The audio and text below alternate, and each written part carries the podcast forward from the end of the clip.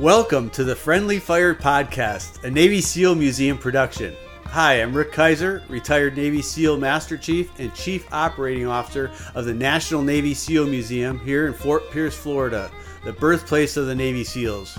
We are recording from inside the museum's own Mark V assault craft, and now I'm going to introduce my good friend Tim Nichols. Hello, everyone out there. I hope you enjoy this podcast. My name is Tim Nichols, retired Marine and professor at Duke University.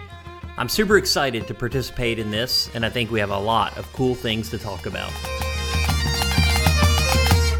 Welcome, everybody, to the Friendly Fire Podcast. I'm Rick Kaiser, retired Navy SEAL Master Chief at the Navy SEAL Museum in Fort Pierce, uh, talking to my good friend Tim Nichols up in North Carolina. Uh, you can get our podcast on Apple Podcast or on the Navy SEAL Museum website, www.navysealmuseum.org. Welcome. What do you think about the airstrike, uh, actually, in Yeah. uh, Syria? So, I mean, like I said, we talked about this a little bit at the beginning, just to, to let people know. Um, you know, President Biden authorized some airstrike uh, airstrikes on Ir- Iranian-backed uh, what is it, Shiite militias Yeah. in Syria, and um, I'm all about that. I've always been about it um, because I think that's how you stop you know them probing us, them attacking us, them feeling like they have the uh, uh, not the right, the uh, ability to do it at any time they want, and I, th- I think it's a good thing. I mean, but I'll you know what finish that question first, then we'll get back to the other comment we were making about being hypocrites. But okay. that's a whole Well, other subject. Yeah. So, I think the issue is that there isn't anything in law that allows the president to use military force against Iranian surrogate forces operating in the same space where we are. Now, in this case, yesterday, uh, they clearly justified by saying these are the same forces that killed a U.S. contractor uh, a, a couple weeks ago, uh, while while uh, Biden was uh, still the president. So you might want to call it. I think they could probably justify it under self-defense, but we're getting to the point now where uh, it doesn't seem like Congress is excited about sweeping more organizations under this bubble of who can be who can be targeted, and most uh, clearly is that Iran didn't do 9/11 like it and the the the law that we have on the books basically says those who attacked on 9/11 or supported organizations or harbored people they didn't do any of that. And so although we have 10 different variations of ISIS and 10 different variations of Al Qaeda the Iranian the Shia side has always been excluded so when Trump took out Soleimani uh, in uh, about a year ago. Uh, there was a lot of fervor about what are his authorities to do it. We, and Congress came and tried to pass legislation saying, Trump, you cannot go to war with Iran without our permission, you know, kind of like what the Constitution says. So um, there really isn't much difference, Rick, between what, what they did uh, yesterday or the day before and how they attacked Soleimani. One was in Syria, that matters. One was in Iraq, that matters.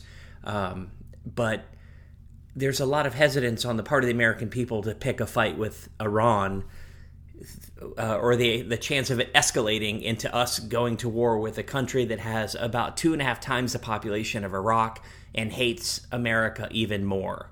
Like we don't want to get into another ten trillion dollar war, so they're a little bit worried about this type of aggressiveness. The tactical Yeah, piece no. was simple. You know, Yeah. it was just shooting a couple targets, right? Yeah, no, I, I totally uh, uh, believe it or not, I agree with you. Holy smokes, the um, but not, I, I, and I am and I'm in favor of the strike. I think Biden made the right choice. Um, I just wasn't happy about like when Trump did it. Everybody was against him, and he was making the biggest Yeah. mistake, and he was drawing us in. But now every it's okay. It's okay now. Well, there is criticism. Trust me. Uh, there's a Yeah. fair amount of talk on the Hill today about what authorities were used, and typically the president has a lot of authority if he, if he's claiming self defense. But this was punitive. These people weren't in the attack; they were at a base, and that's different. You know, normally in that case, you have to have this hierarchy of authorities that, that you can, you can use that uh, come from Congress, and he didn't have those. So it, I think it'll be a good discussion. I mean, I expect President Biden uh, to uh, his honeymoon is just about over. And I think that he'll start feeling the weight of being president and having very disappoint, disappointed uh, citizens on both sides. That's that's what being president is, right? We don't have any we don't have any presidents who are just awesome, uh, you know, no matter what in the last twenty years. No, yeah, I don't know if ever, but so well, George Washington, my, yeah. well, I guess even George Washington had yeah. issues, right?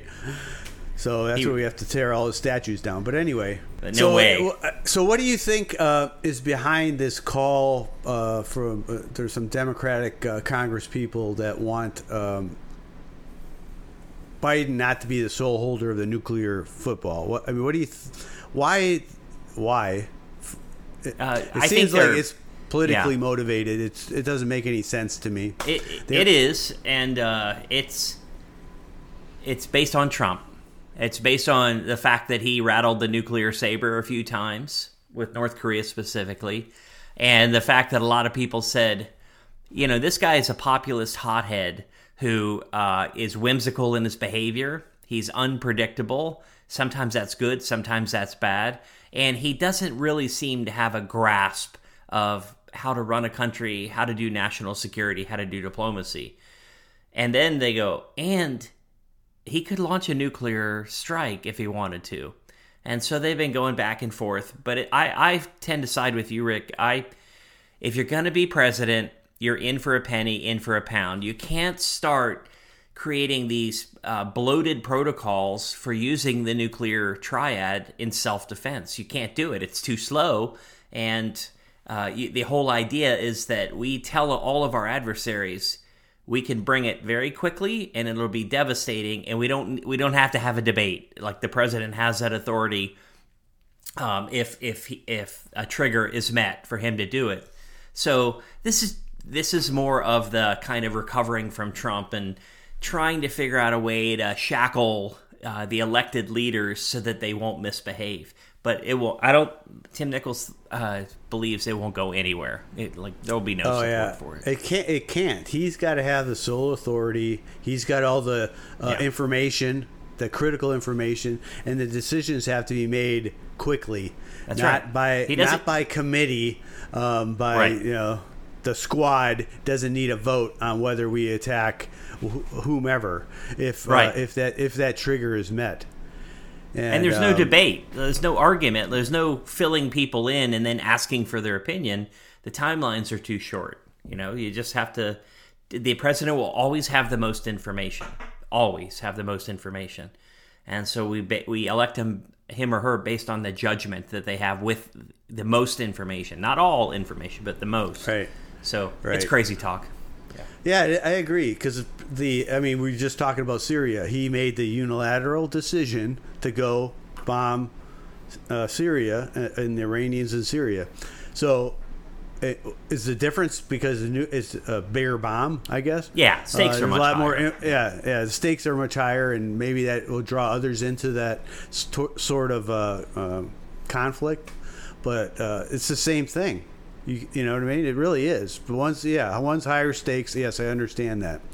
Um, but in order to make that launch, nobody's gonna, just going to make you know willy willy nilly decisions. Say, hey, you know what? I don't like North Korea today. Let's go nuke them. Right. You know, without them doing something first to cause that to happen.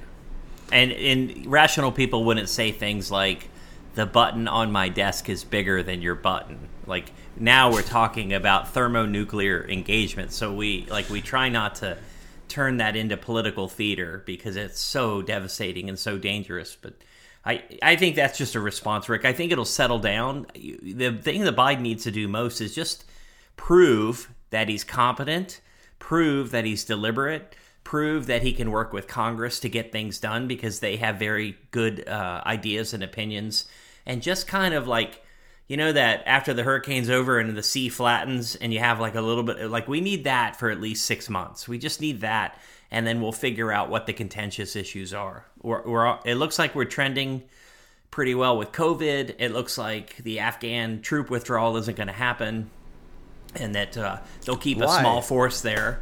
Why? I thought they'll just because I think we could sustain a thousand or two thousand troops forever, um, and you can just play whack a mole over there. And then Iraq is down to three thousand. So we used to have almost two hundred thousand troops deployed. Now we have five, six thousand, maybe a little bit more. We can sustain that forever. And uh, it, those issues become less central to American foreign policy. And I think that's Trump gets credit for beginning that, and actually Biden is following that uh, right now. He's he's following the kind of deprioritization of Afghanistan, Afghanistan and Iraq, and uh, pivoting uh, resources towards other challenges. Yeah, no, I, I agree. I just think if you're going to have troops in whether it be Afghanistan or Iraq, you better have a, some sort of offensive capability doing something. Yeah. Just Oh, yeah. having guys sitting on their butts in a on a base and eating at the chow hall is not our presence. We need to have, you know, whether it be special forces, which is probably in this case is probably the right time to use special forces, small uh, groups from within the country striking at specific targets or people. Um, I think that's very appropriate. But just sitting there and just to say we have troops there means nothing because what, what kind of troops are there? Yeah. some logistics people, some you know Intel, whatever. yeah. yeah, intel. You know, it's just that's what I have an issue with. So the big Is it- question I have for you, Rick, is now since we're yeah this thousand, two thousand people sustainable, the SEAL teams grew, the Rangers grew, the, the Green Berets grew, the Air Force Special Operations uh, folks grew, the all the Army stuff grew for CT. Who's going to be the one that restructures these organizations for Russia, China, and for the threats. Like it's gonna, we're gonna break a lot of rice bowls to reorient the military. And you know, how have you seen that? You came in right at the end of Vietnam, so you saw folks focus in one direction, and then your next conflict was very different than the first one, right? Right, absolutely. I think you talked about the expansion of special forces. I think it's going to uh, downsize, believe it or not, naturally. Because I think, at least on the SEAL side, we've been at war for 20 plus years, right? Other before that, for the, for the previous 20 years, 30 years, it was just like individual small little conflicts lasted a week or two, a month at the most, and everybody went home. Um, but we were constantly at war for 20 years, and all these guys that are used to that are gonna say, you know, this is different now. I'm I'm gonna I'm gonna move on.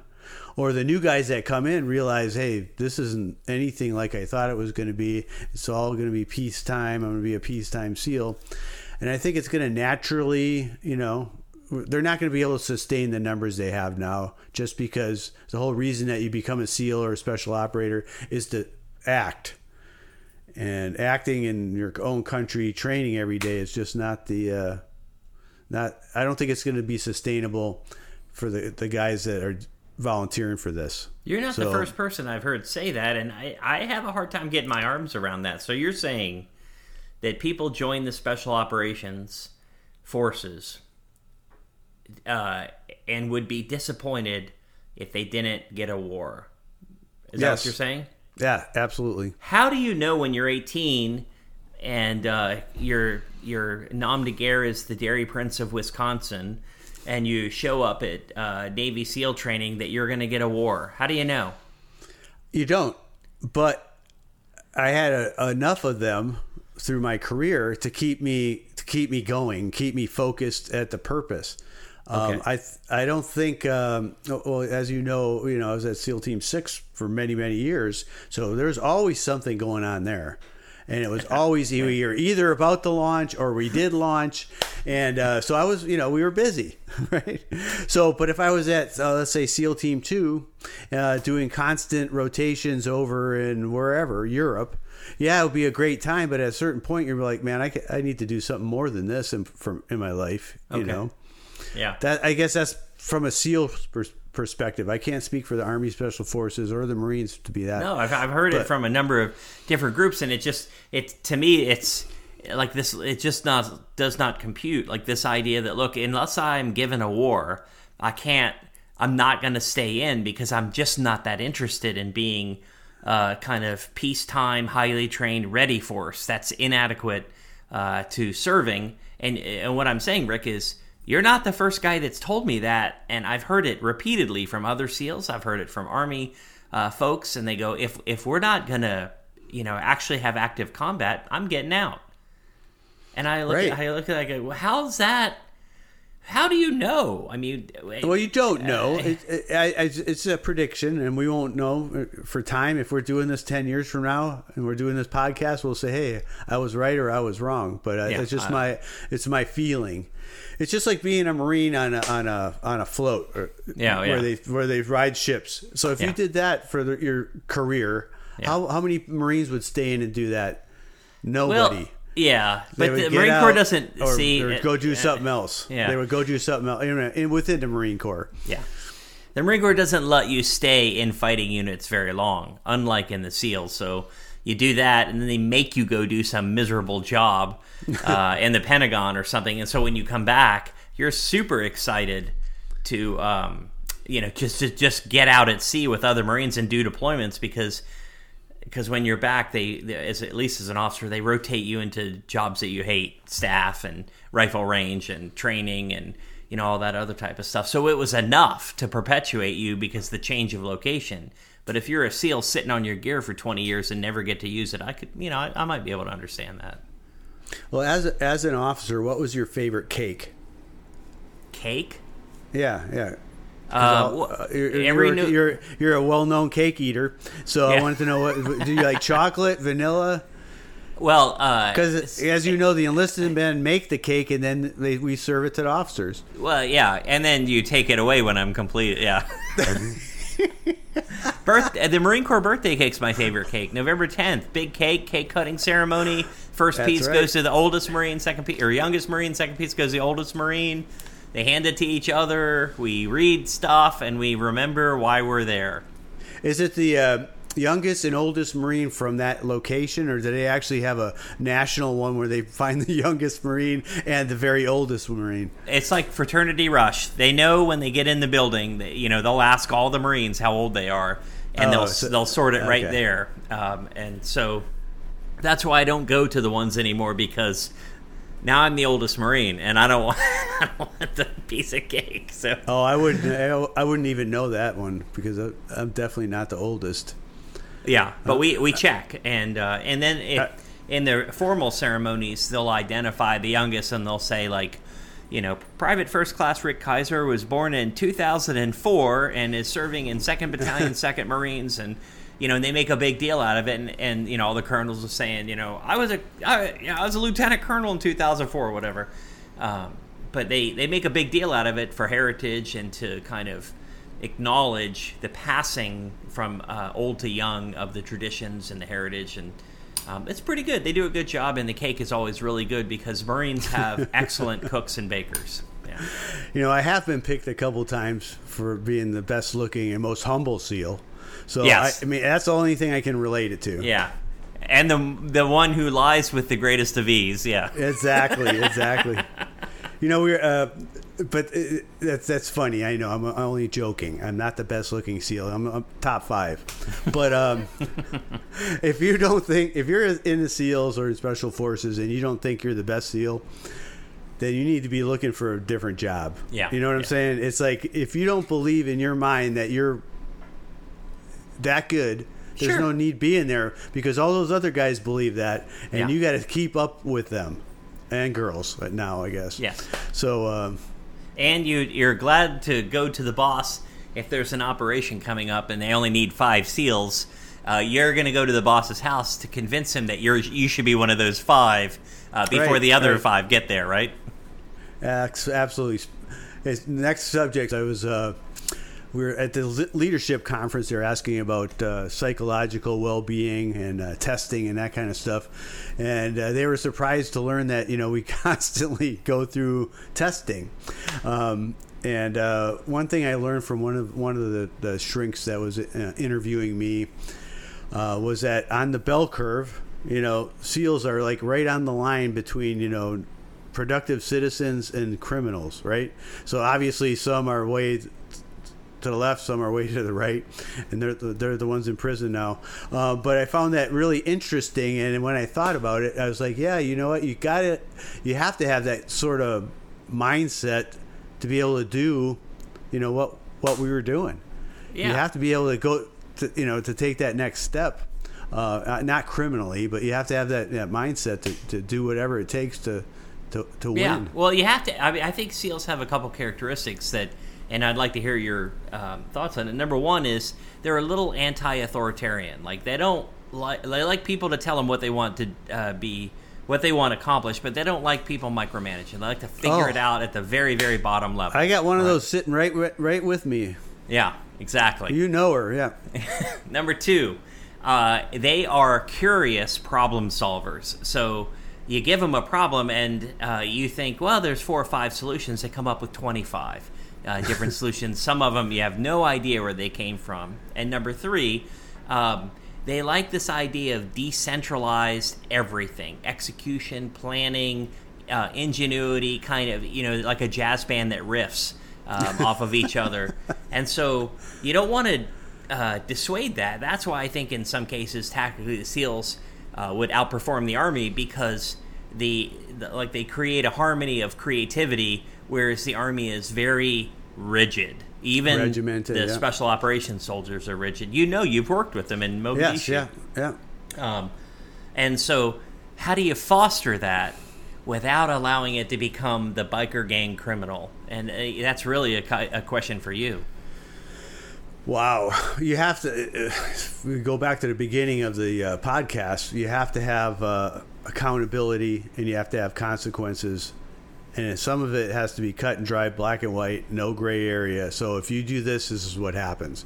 But unfortunately, we don't have that, and that's how you get the biker gang criminal guy because he's he wasn't reprimanded or he wasn't corrected when he made that first mistake, and it was just pushed aside or ignored or uh, downplayed or the guy that was doing it with him was a senior guy.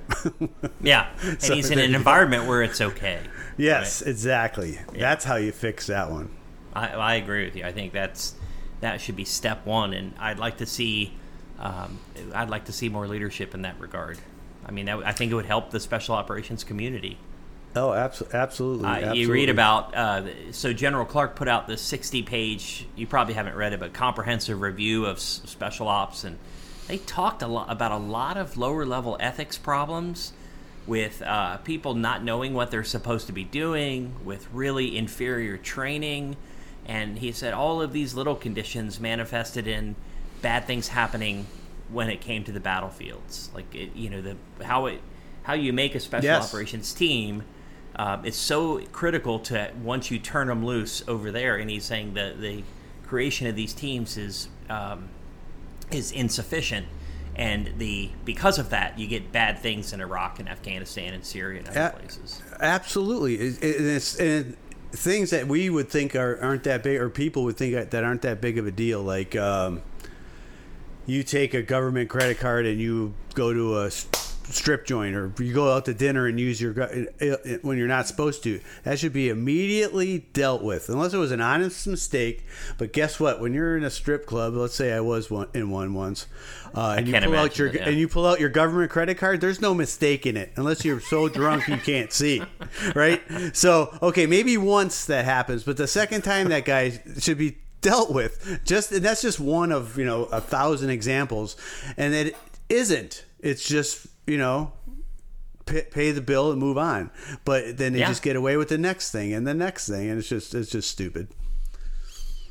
Well, or you go out and use Yeah. uh, uh, your uh, government credit card to buy a bunch of crossbows because you think you're going to go out and stealthily take out sentries or something like that. And it's like I don't know what SEAL team would ever do that, but everybody in the in the squadron now has their, their own crossbow.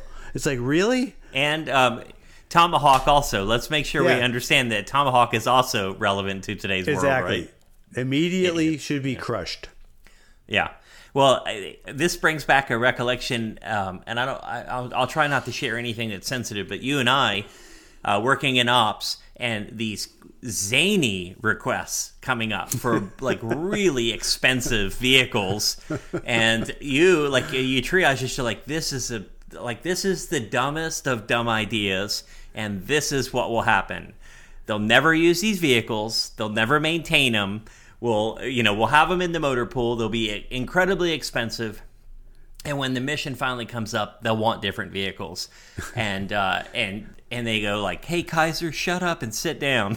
so they they get the vehicles, and they're never used, and they're poorly maintained. And when you know a mission comes up, we have to buy new ones. Does that sound Yeah. familiar? Yeah, it really does. and we have to have special people that can drive them because they're so specialized. Yes. Oh well.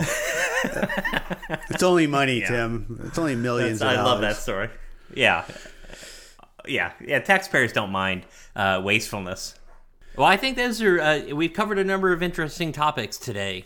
Uh, I think that's going to wind us up. You've been listening to the Friendly Fire podcast. You can find the podcast in either Apple Podcast or the Navy SEAL Museum website, navysealmuseum.org. And uh, for Rick Kaiser down at Fort Pierce, I'm Tim Nichols up in North Carolina. We appreciate you taking the time to listen to us. Thanks. Thank you.